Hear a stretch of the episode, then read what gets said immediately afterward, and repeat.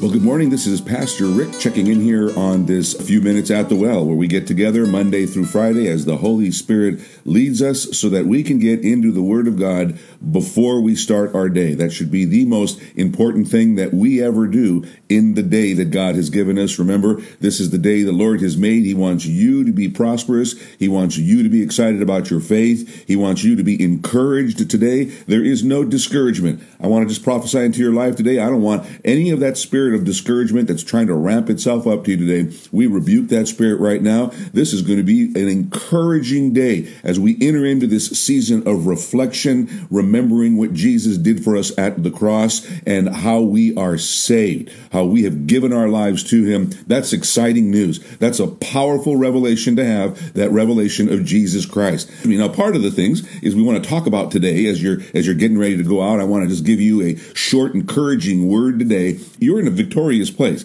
I don't know if you remember. I don't know if you recall that. Maybe you don't feel like that. Maybe there have been so many things, but I want to give you five keys today that the Holy Spirit gave me so that you would be reminded of or try to get to, progress towards being victorious over your flesh. Now, there's a lot of things we can do and there's a lot of things we don't want to do. The Holy Spirit gave me five very concise revelations that I want to encourage you today to be victorious over your flesh. And again, that is what the cross helps us do. When you came to the Lord, there were things that were maybe controlling you or things that you are participating in. But uh, today, now that you have Jesus in your life, especially in this, in remembering what he did for us at the cross, this is an impressive, a, a cataclysmic time in our, uh, in our spiritual walk with him to always remember what he has done for us at that cross. And without the cross, we could never be victorious. We would have been defeated. But whoa, whoa, whoa, whoa, whoa, hang on for a second. We are victorious because of the cross and because of his shed blood for you. You are redeemed. You are purchased. You are covered under the grace of the Almighty God.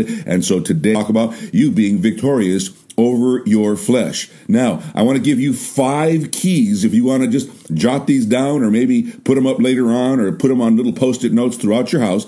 Number one, uh, in 1 Corinthians chapter 15 verse 33, it says here, do not be deceived, bad company corrupts uh, good uh, morals. And so, what God wants you to do today, He wants you to focus on something. He wants you to start making a list of those things that must be removed, those bad influences, those things that are distractions in your life. Whatever it is, doesn't make any difference. Jot them down and focus on that. And these are the things because they're all very unique. I can't tell you what to do because the Holy Spirit is telling you what those things are right now. So, remove any bad influences, whether they're people or whether they're things, person, place, or thing, whatever noun is there, whatever that uh, idol is there, we have to remove those bad influences if we are going to be victorious over our flesh. Uh, number two, we can find this in Psalm 101, uh, verse 3. Psalm 101, verse 3. He says, I will set no worthless or wicked thing before my eyes.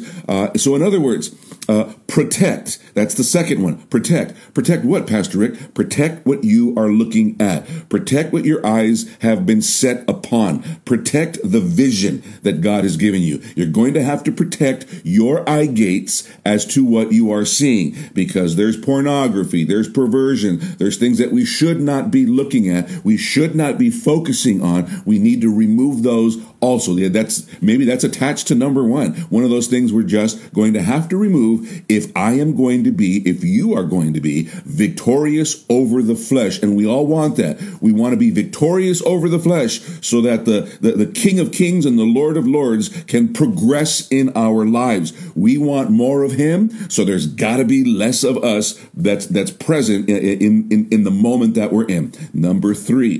The third key can be found in Mark chapter 4, verse 24, and the word says this Then he said to him, Pay attention to what you hear. That's right filter. Okay, that's the third one. The first one was remove, the second one was protect, and the third is filter. You are going to have to filter what you hear. Not everything that is spoken to you is, is something that you must make yours. There's a lot of witchcraft out there. There's a lot of practitioners of the occult. There's a lot of uh, familiar or familiar spirits that are out there. You cannot listen to all of that and expect that your flesh is going to be subdued. No, the flesh will be tickled. And many times it even moves you to a place. So you're going to have to be very careful. Filter what you take, what you hear. Take heed to what you are hearing because not all of it is good. You're going to have to be very cautious. So you're going to have to remove, you're going to have to protect, and you're going to have to filter. Number four, the fourth key to victory over flesh, and that is can be found in Galatians chapter 5, verse 24.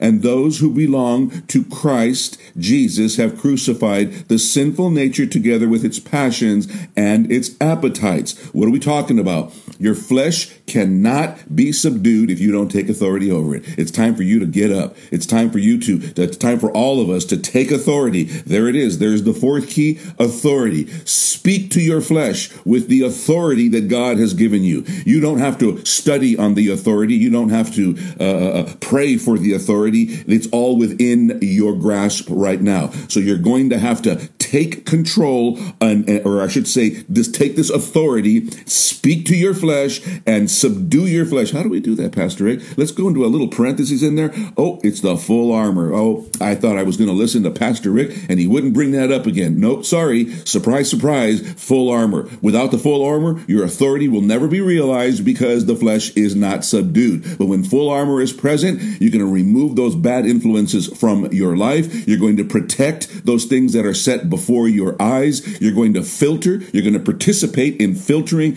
all of that junk that's trying to come into your ear gates. You're going to speak to your flesh with authority. And five, number five, the fifth and final key, control. You can find that in Second Corinthians chapter 10. I'm just going to read a portion of it, but it's verses three to five. But I really want to just focus on this piece where it says, we are taking every thought and purpose captive to the obedience of Christ. In other words, you're going to have to take control. So control and authority go together. You take control of what, Pastor Rick? You take control of your mind. You take control of those things. Every thought that you think is within your control. Every uh, purpose that is that you are thinking or designing, you are in control. Glory to God. This is going to be an, an exciting day for you, moving into a precious, precious season. This is going to be a powerful time of revelation for you. Just remember the five keys to bury the flesh, destroy the flesh. That is, remove all bad influences from your life. Protect what you are looking at. Protect what is what, what's in that vision. Number three, filter what is trying to come into your ear gates, take authority and take control. You have it all. All five keys are guaranteed because they're covered by the word of God. These are just revelations. Remember, there isn't a one, two, three process, but we are li- listening to the Holy Spirit through the revealing, through his revelation.